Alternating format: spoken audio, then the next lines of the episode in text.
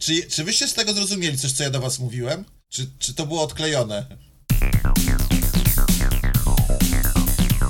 A wiecie, że? A wiecie, że Sokrates, uchodząc za jednego z najwybitniejszych filozofów, nigdy nie napisał ani jednej książki. A cała wiedza o tym, jak postrzegał świat, pochodzi głównie z zapisków jego uczniów, przede wszystkim Platona. Nie tylko o Sokratesie, ale ogólnie o filozofii będziemy rozmawiać z naszym dzisiejszym gościem. Filozoficzne dzień dobry mówią wam Maria Wojciechowska. i Mateusz Świderski. A to jest kolejny odcinek naszego podcastu. A wiecie, że? A wiecie, że? A naszym dzisiejszym gościem jest Doktor Jarosław Marek Spychała, kolegiem Civitas w Warszawie, zajmuje się sztuczną inteligencją, a właściwie jej obecnością e, w, w kulturze zachodnioeuropejskiej, namysłem nad tą, nad, nad, nad tą problematyką, a także jej, bym powiedział, realną, praktyczną implementacją w życiu gospodarczym, kulturalnym i społecznym. Jeśli jesteśmy już przy sztucznej inteligencji, to czy pańskim zdaniem sztuczna inteligencja ma wpływ na filozofię i filozofowanie? Sztuczna inteligencja jest w rzeczywistości jedną z kolejnych emanacji, odsłon e, mitu Golema, który jest znany w kulturze zachodnioeuropejskiej, w tradycji judeo-chrześcijańskiej, a w rzeczywistości właściwie wypływa z dwóch wielkich impulsów, które motywują człowieka od znanej nam historycznej jego historii, e, czyli takiej opartej o źródła pisane, motywują do działania, do życia, to jest lęku przed śmiercią i marzenia o nieśmiertelności, pragnienie nieśmiertelności. I te dwa impulsy, które są właściwie z sobą nieroz- nierozerwalne, one, zdaniem Schopenhauera, który jakby tu idzie w ślad za, za Sokratesem, którego przedstawił, opisał w dialogu Fedon-Platon, uważa, że to jest fundament filozofii zachodnioeuropejskiej. Co zresztą później pokazał e, Tillich w swojej książce Męstwo Bycia, że właściwie cała konstrukcja naszego życia społecznego w wymiarze religijnym, filozoficznym, kulturowym, gospodarczym w rzeczywistości oparta jest o to pragnienie. To znaczy, my nie chcemy umierać, chcemy być zawsze młodzi, zdrowi, a właściwie chcemy być nieśmiertelni. Y, Czy to pragnienie jest racjonalne, czy nieracjonalne, to jest jakby inna sprawa, ale w rzeczywistości filozofia od samego swojego początku próbuje się z tym strachem, z tym lękiem uporać. I na różne sposoby odpowiada na to wyzwanie w mniej lub bardziej przekonujący sposób. Dotyczy to przede wszystkim filozofii starożytnej. Z czasem to, ta świadomość więzi między lękiem przed śmiercią i chęcią bycia nieśmiertelnym, ona słabnie, ale mm, jeśli mm, próbować wskazać na jakiś jeden z takich punktów wspólnych między e, namysłem współczesnym nad sztuczną inteligencją i jej związkiem, związkiem tego namysłu z filozofią, to tu bym go upatrywał. To znaczy, nie chcemy umierać, chcemy być wiecznie młodzi, zdrowi, szczęśliwi, piękni. Chcemy żyć wiecznie, forever young. No właśnie, często pytamy sztuczną inteligencję o jakieś ważne dla nas kwestie życiowe, no tak nawet na co dzień. Czasem wchodzimy na ten chat GPT i zadajemy pytanie, no i oczekujemy jakiejś dobrej odpowiedzi. Dlatego wydaje mi się, że sztuczna inteligencja może mieć jakiś wpływ na to, jak myślimy, e, może na nas wpływać, jeśli pytamy o takie nawet codzienne rzeczy. tu jest jakaś przestrzeń, jest jakiś, jakiś problem, który wymaga e, namysłu mm, i mm, no, czy ta tendencja będzie, będzie rosła, mm, czy będzie malała, czy to zainteresowanie przeminie, jak wiele różnych mód, e, jest trudno mi w tej chwili odpowiedzieć w taki sposób jednoznaczny, ale e, widzę też y, dyskusje wśród y, środowisk akademickich, nie tylko na mojej uczelni, ale też na innych, y, które są powodowane obawą o to, że prace, które w niedługim czasie będziemy otrzymywali, właściwie część z nich już, y, część uczelni, część, część wykładowców już takie prace dostało, gdzie mamy wątpliwość co do tego, czy zostały napisane przez człowieka przez tego, który oddawał. Ten problem istniał już wcześniej, jeszcze przed pojawieniem się na tak dużą skalę sztucznej inteligencji. Mm, mm, Mówię tutaj o czacie GPT, e, bo znany, znamy taki proceder, że, że są osoby, które się trudnią pisaniem prac licencjackich, magisterskich dla innych i to jest e, niestety powszechne. Natomiast w tej chwili się okazuje, że y, są osoby, które sięgają do sztucznej inteligencji, żeby, w, y, żeby właśnie za jej pomocą y, w ciągu tam kilku sekund napisać taką pracę.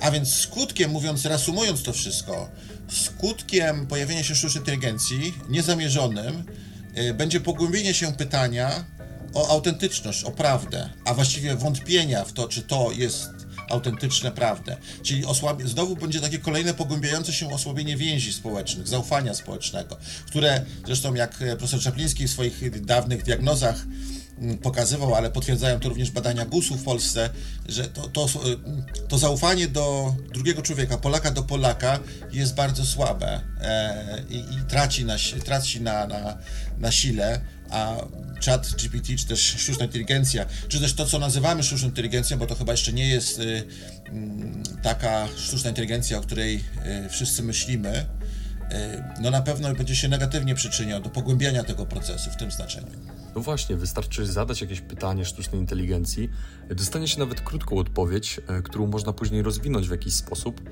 e, ale na pewno jest to bardzo pomocne. A czym tak ogólnie jest dla Pana filozofia? Filozofia dla mnie jest kontemplacją deszczu e, i mi się wydaje, że zrozumiałem to 40 lat temu, będąc jeszcze dzieckiem, mając 10 lat, może rok więcej czy dwa, kiedy oglądałem film Łowcy Androidów, Łowca Androidów. W tym filmie maszyny, y, które nazywane są replikantami, które są niczym innym właśnie jak sztuczną inteligencją, wymykają się spod kontroli ludzi. Maszyny, sztuczna inteligencja nie chce umrzeć, a więc y, zaczynają cechować to, co ukonstytuowało człowieka w kulturze, czyli strach przed śmiercią i niechęć do umierania, pragnienie nieśmiertelności.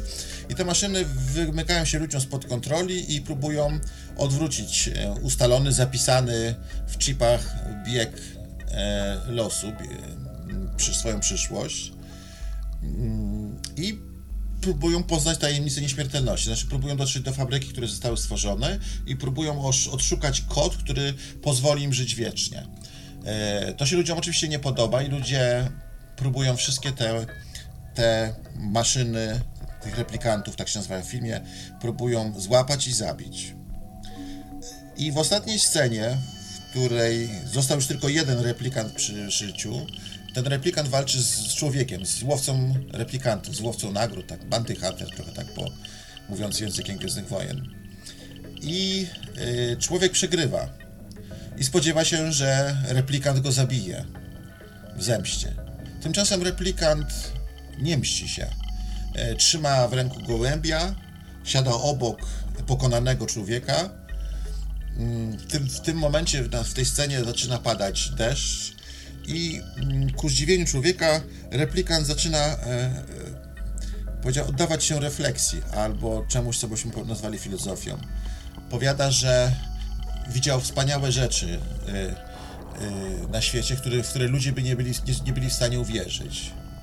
Ale wszystkie te chwile przeminą w czasie jak łzy w deszczu. I w tym momencie replikant się uśmiecha i umiera.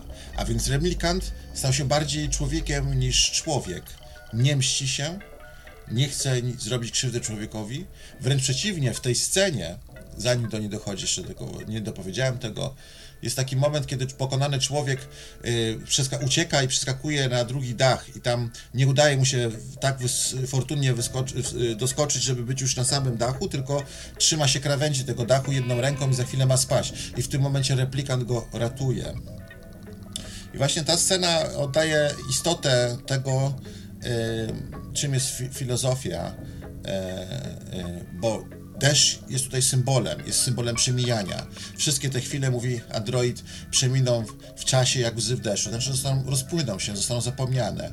Ale e, Android godzi się z tym i nie mści się, nie walczy, nie szamoczy się jak zwierzę uwięzione w grzęzawisku, tylko y, przyjmuje ten los na siebie. I to jest dokładnie to, co robi Sokrates w ostatniej scenie dialogu Fedon autorstwa Platona, kiedy przyjmuje cykutę e, i powoli e, umiera.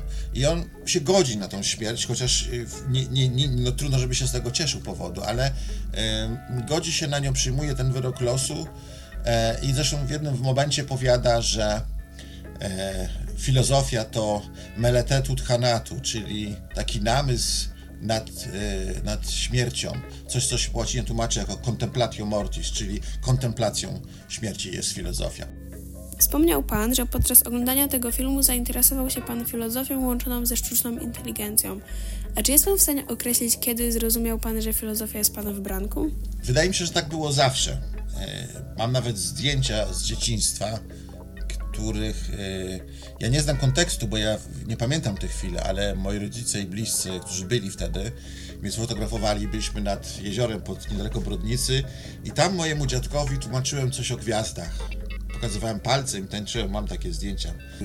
Zrozumiałem to w momencie, kiedy przeczytałem pierwszy raz Diogena Stellartiosa, e, opowiadanie o Talesie, który patrzył w niebo, na gwiazdy i się potknął i wpadł do studni. I wtedy jakoś te rzeczy mi się połączyły. Wtedy pomyślałem o sobie właśnie jako filozofię. Wiem, że w Pana książkach często nawiązuje Pan do popkultury, e, na przykład do Star Warsów. Stąd moje pytanie, e, jaki jest związek filozofii i kultury popularnej? E, W jaki sposób właśnie popkultura inspiruje Pana do filozofowania? Osobiście bardzo lubię to określenie popkultura, chociaż uważam, że ono jest mylące. E, wprowadza w błąd odbiorców, sugerując, że jest kultura i popkultura. E, w rzeczywistości to są wszystko, to jest jedno i to samo zjawisko. Nie ma takiego momentu, że tu się kończy kultura, a tu się zaczyna popkultura. Jest jedna kultura, w której wszyscy jesteśmy zanurzeni. Mm, Oczywiście tu jest pewne echo wyobraźni o tym, że kultura musi być wyższa, że kultura musi być czymś wzniosłym.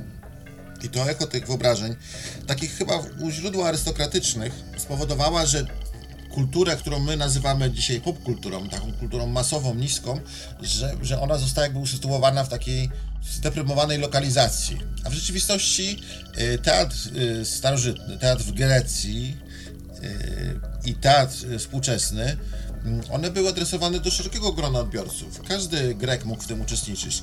Nie trzeba było mieć wyższego wykształcenia, żeby wejść do teatru.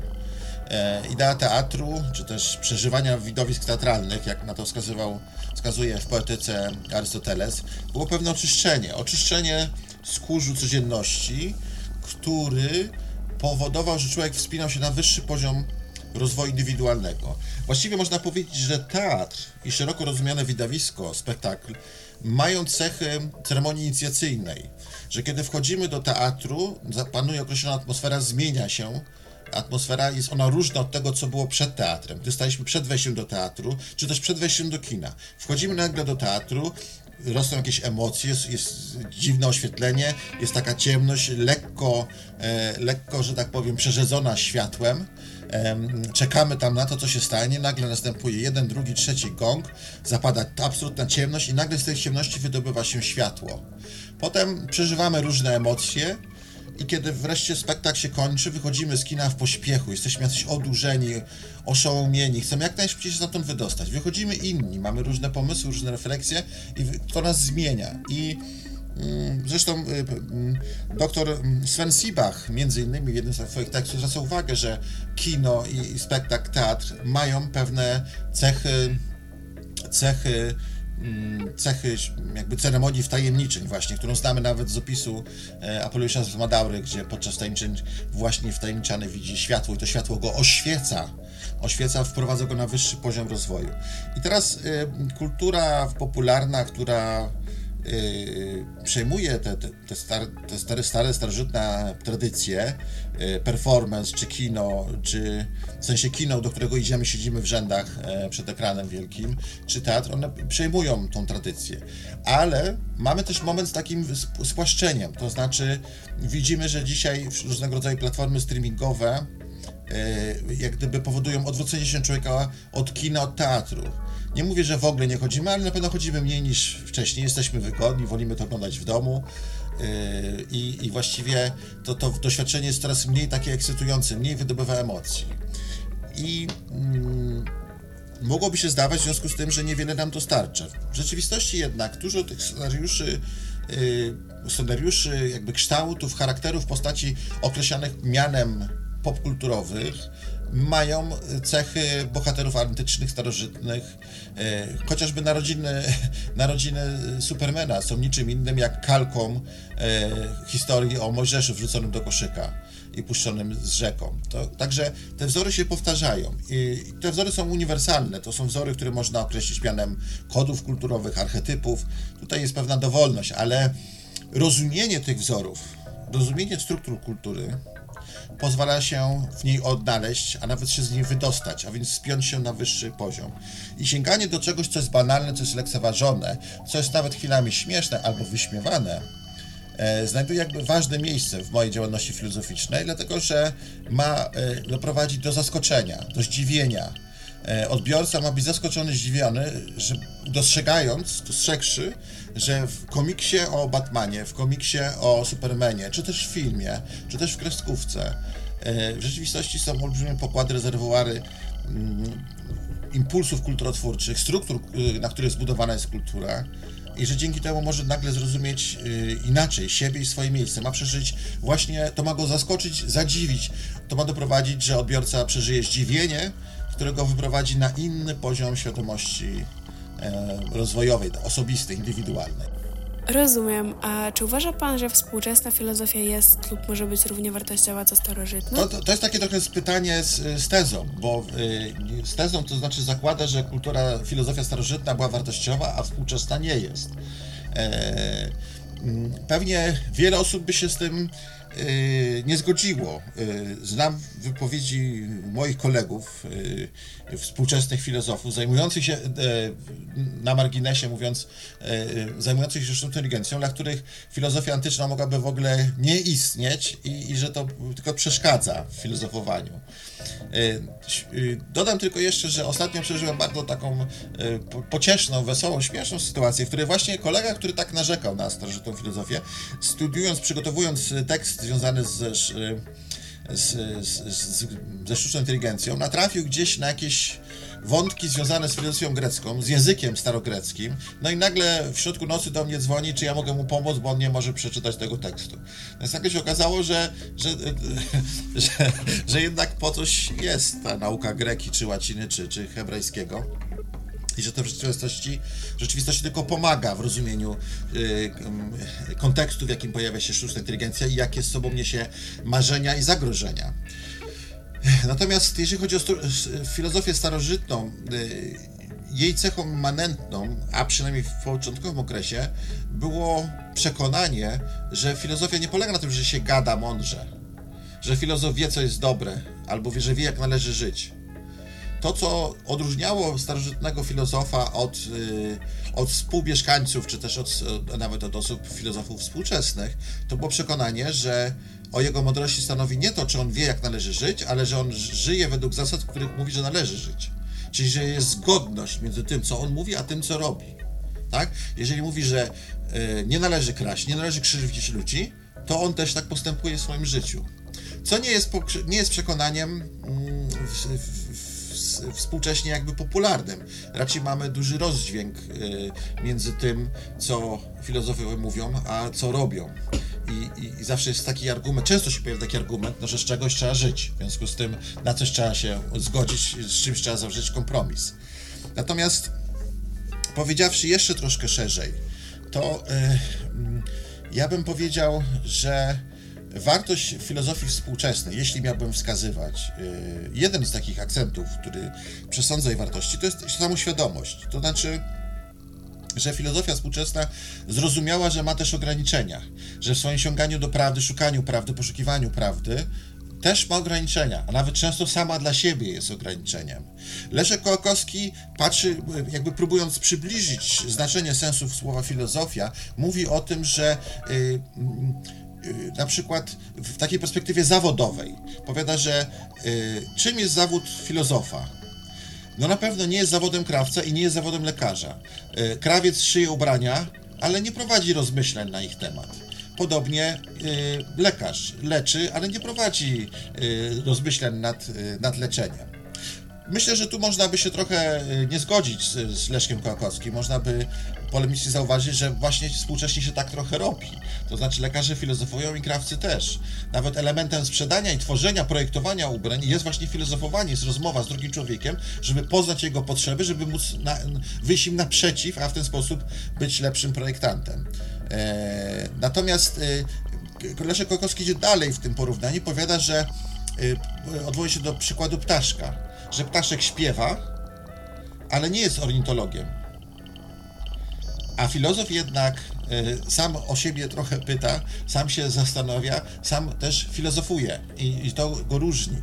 I teraz mm, ten proces y, jakby samoświadomości, filozofowania, on jest w pewnym takim, bym powiedział, drżeniu takim, o którym też pisze Merleau-Ponty w odniesieniu do Sazana, gdzie mówi, że właśnie ten świat jest dynamiczny. I filozof też jest y, dynamiczny w tym drżeniu, że ma ta, to drżenie można rozumieć jako wątpliwości.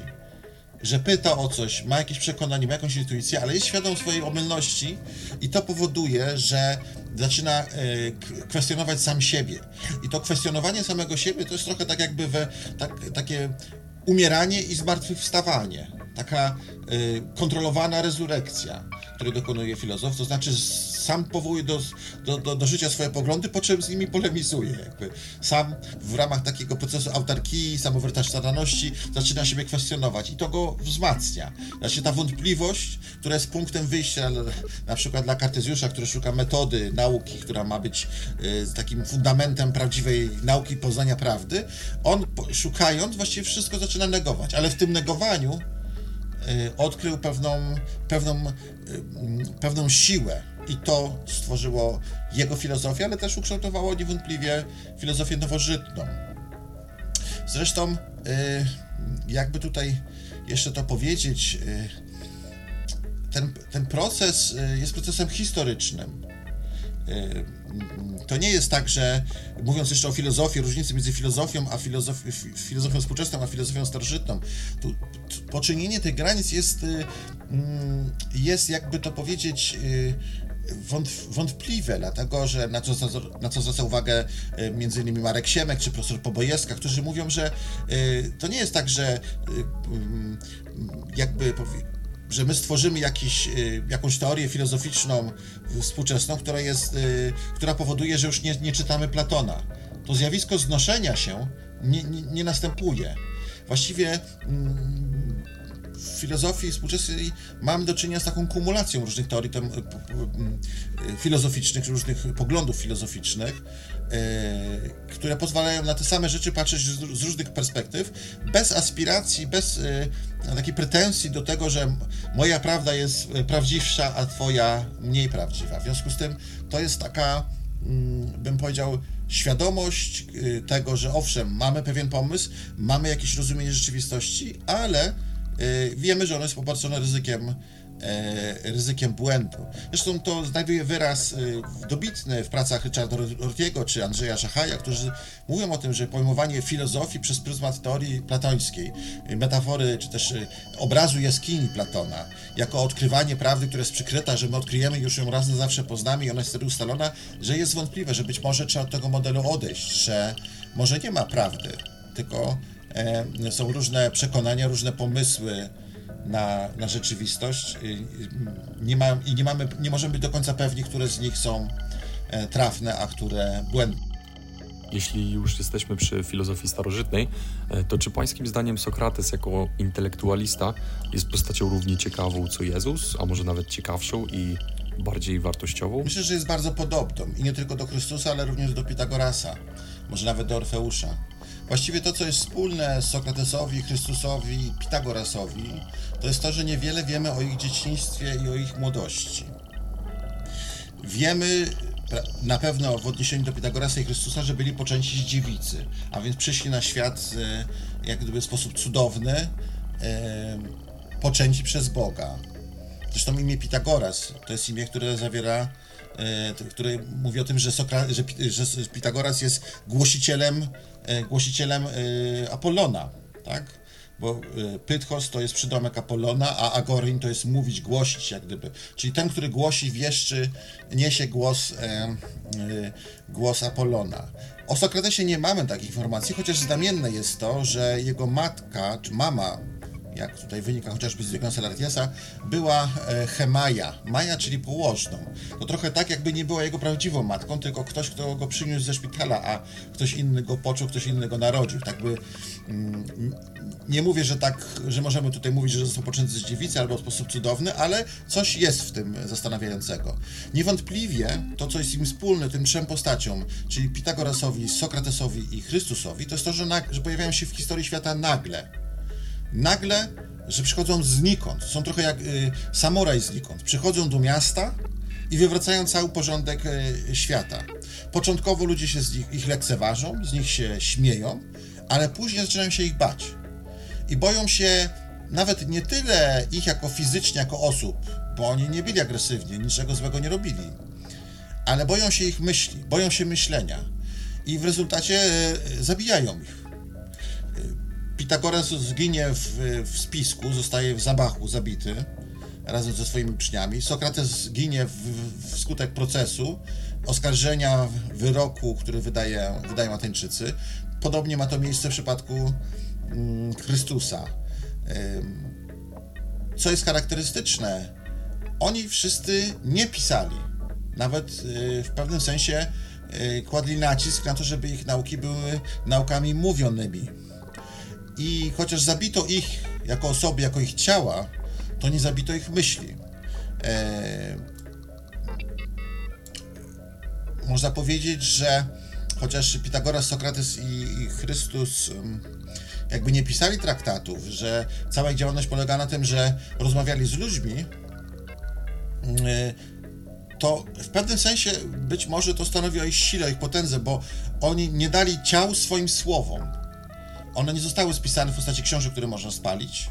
I to te słowo uczyniło niezniszczalne, właściwie nieśmiertelne. A odpowiadając na pytanie, czy może być ciekawszą postacią niż Chrystus? Nie umiem w ten sposób y, odpowiedzieć, y, z tego względu, że w moim odczuciu wartościowanie, y, zresztą również w szkole, wartościowanie, które w szkole przejawia się poprzez stawianie ocen, dodatnich, negatywnych, pozytywnych, negatywnych, ocenianie uczniów, nie jest sposobem rozwoju.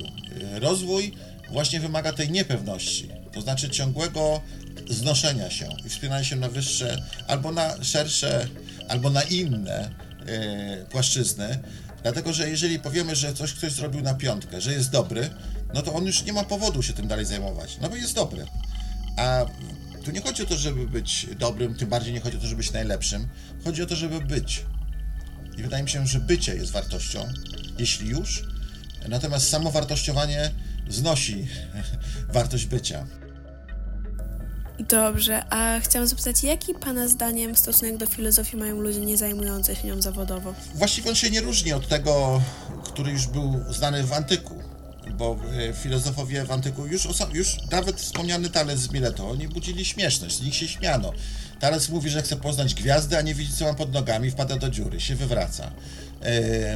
Heraklit z Efezu mówi, że świat zbudowany jest z ognia, po czym umiera na puchlinę wodną.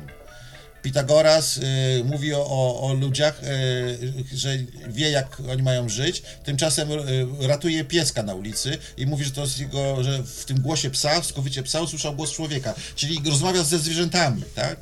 Więc śmiano się z nich i, i y, żartowano.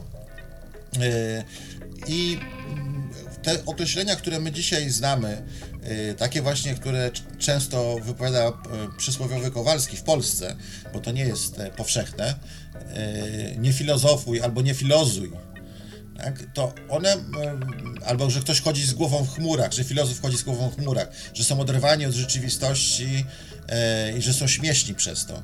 I to de facto jest prawda, bo tacy byli. E, Sokrates mówił o tym, że dla niego wszystko to, co dla większości ludzi, dla większości biznesmenów e, antycznych e, ma wartość, czyli pieniądze, władza, pozycja społeczna i tak dalej, dla niego nie ma żadnej wartości. I to, yy, to przeszkadzało ludziom w starożytności i przeszkadza dzisiaj, bo to jest zagrożenie fundamentów życia społecznego, rozumianego jako na przykład życie kapitalistyczne. To znaczy przekonanie ludzi, że kupowanie rzeczy, kupowanie nowych ciuchów, samochodów nie ma znaczenia, nie jest wartościowe, nie ma sensu, to jest spowodowanie, że ileś innych osób, które są właścicielami tych firm, straci swoje majątki. Więc filozofowie są takim zarzewiem niepokoju społecznego. I e, to zarzewie próbuje się okiełznać, e, zneutralizować, e, o, jakby obejmując filozofów śmiechem, spuszczając na nich za słowo na śmieszności. Ale dla filozofów śmiech jest instrumentem poznania prawdy. I tak jak społeczeństwo śmiało się z Sokratesa, y, że właśnie nie ceni tych wszystkich rzeczy, które społeczeństwo uważa za wartościowe, tak spo, Sokrates śmiał się ze społeczeństwa, że widzi wartość w tym, że ktoś ma nowy, ładny płaszcz. Najczęściej mając na myśli filozofię starożytną, przychodzi nam na myśl Sokrates, Platon, e, Arystoteles i tak ci tacy najsłynniejsi filozofowie. E, Czy jednak wśród myślicieli tamtego okresu są tacy, którzy nie stali się aż tak popularni jak oni, ale zasługują na naszą uwagę i mają takie myśli też wartościowe jak oni? Myślę, że jest bardzo wielu. Yy, Dlaczego tak się stało, że te trzy postacie odegrały największą rolę? Yy, Trudno jest powiedzieć. Myślę, że w tym też mogło być dużo przypadku. To jest kwestia dostępności do źródeł. Platon, to nie jest tak, że Platon był znany przez całą historię świata, yy, tutaj Europy, tak? bo Platon na, na długo znikł ze świadomości yy, społecznej w Europie. Był znany na wschodzie, w Cesarstwie Wschodnim, w Bizancjum, gdzie mówiono w języku greckim, w związku z tym można było go czytać. Ale od momentu, kiedy, edyk, kiedy edyktem Justyniana w 527 zamknięto szkoły, gimnazjony, te szkoły pogańskie, to przestano uczyć czytać i pisać, a więc przeciętny Kowalski w starożytności nie mógł czytać tych tekstów, więc nie mógł ich znać. I w związku z tym, e, między innymi, mimo tego, że istniały jakieś pierwsze, no, Cycerona na przykład, przykłady e, Platona na łacinę, to jednak Europa nie zapomniała. I dopiero wraz z upadkiem Bizancjum, e, niejaki kardynał Bisarion w asyście Pletchona e, przywieźli z powrotem do Europy teksty Platona i dopiero wtedy Europa zaczyna się nimi interesować. Natomiast lista tych filozofów jest długa, a są wśród nich też kobiety, które odgrywały ważną rolę, ale historia jak jakby zgubiła je z oczu. Mm, Bo to, co mówiłem wcześniej o tym, że to, co świadczyło o wadze, o ważności filozofa w starożytności, było to, że żyje zgodnie ze swoimi teoriami. Mm, I Platon mówił, że kobiety, co na jego czasy, nie było y, rzeczą oczywistą, że kobieta jest równa mężczyźnie. Platon głosił równość mężczyzn i kobiet. Uważał, że może kobieta jest słabsza fizycznie od mężczyzny, chociaż dzisiaj możemy z tym polemizować, ale wtedy uważał, że ta słabość to jest jedyna różnica. Ale jeśli chodzi o intelekt, to wszystko inne, uważał, że kobiety są równe. I między innymi w jego akademii y, były dwie panie, Lastaneia z Mantinei i e, Axiopea z Fliuntu, jeśli dobrze pamiętam, które, które były kobietami i były filozofkami. Ni- Niestety niewiele o nich wiemy. To też tutaj los zaważył. Akademia Platońska była y, kilkukrotnie była zniszczona. Generalnie to, co my znamy w, w, w okresie cesarstwa mm, jako Akademię Platońską, jako kontynuację Akademii Platońskiej, to już ma niewiele wspólnego z Akademią Platońską, gdyż ona została zniszczona, była poza murami miasta i y, chociażby jak kiedy Sulla ob- oblegał, y, rzymski wódz oblegał Ateny, to zniszczył e, Akademię. Nie, nie dlatego, że chciał ją zniszczyć, tylko że potrzebowali różnego rodzaju materiałów do oblężenia i między innymi łupem padła Akademia, która była poza murami miasta. E, I w ten sposób, e, w ten sposób, że tak powiem, zatarł się ślad po tym wszystkim. A tam funkcjonowały właśnie owa Lastineia i Axiotea i one e, pokazywały, były żywym dowodem tego, e, że filozofia jest tak samo dla mężczyzn, jak i dla kobiet. I jeśli miałbym wskazywać, to chociaż tutaj tak samo no, współcześnie Hannah Arendt, e, no współcześnie w sensie po okresie e, w XX wieku, Hannah Arendt też jest bardzo ważną postacią filozofii, chociaż ona sama mówiła, że nie jest filozofką w takim sławnym wywiadzie w 1953 roku kiedy pierwsza zwróciła do, do, do Niemiec, do Europy po wojnie, zapytana przez dziennikarza, czy jest filozofką, powiedziała, że właśnie, że się zajmuje politologią, polityką bardziej. Natomiast e, no, e, jej spostrzeżenia były dojmujące, znaczące. I jednym z nich, e, to hasło, które ukuła e, mm, która ukuła Hannah Arendt, to ba- Banalität des Bösen, czyli ta e, banalność zła. To była przestroga, wielka przestroga, przestroga dla, dla kultury zachodnioeuropejskiej, którą zlekceważono. Kiedy Hannah Arendt powiedziała na procesie Eichmana w, w e, powiedziała, że on właściwie nie jest żadną bestią, nie jest żadnym diabłem, tylko zwykłym e, e, urzędnikiem, który robił swoją robotę tak, jak robi każdy biurokrata, to wzbudziło to wielkie emocje w Izraelu. Została jakby kry- skrytykowana chyba ze wszystkich stron możliwych, bo, bo powiedzieli, powiedziano, jak możesz, to, jak możesz to lekceważyć, przecież on jest wielkim mordercą i tak dalej. Ona powiedziała nie, że jego zbrodniczość nie przejawia się w tym, że ma rogi, że strasznie wygląda, tylko w tym, że bezmyślnie wykonuje pewne czynności.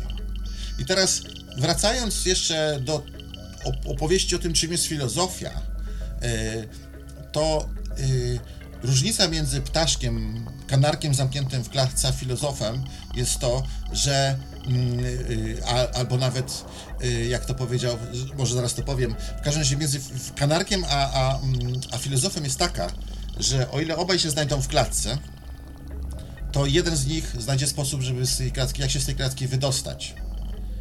E, czyli filozof, a kanarek pozostanie w klatce i będzie tam śpiewał swoją pieśń. I y, zresztą y, to jest właśnie ta sama metafora, tylko innymi słowy powiedziana, o tym mówi też y, mm, Wittgenstein, że jego celem filozofii jest pokazać drogę wyjścia dla muszce z klatki na muchy, z, butelki na muchy. To jest taka specjalna butelka, którą się używało do tego, żeby łapać muchy, e, z której jest wyjście, ale mucha jej, tego wyjścia nie widzi, a filozof to wyjście zna. I, i, i- i to, tutaj się to właśnie w tym wszystkim zawiera, wydobywa. I to tyle w związku z filozofią i tematami okołofilozoficznymi.